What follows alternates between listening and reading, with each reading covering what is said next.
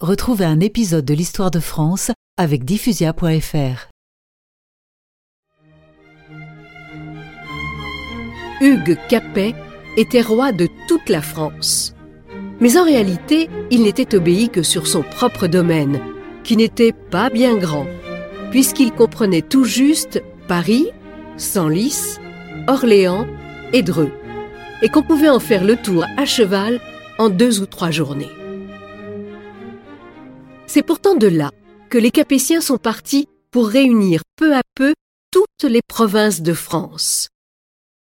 Sans eux, au lieu de former une seule nation, nous en formerions 36.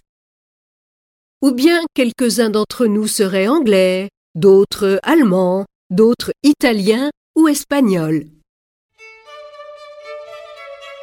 Hugues Capet mourut peu d'années après son élection. Mais 40 de ses descendants allaient régner sur la France et la servir.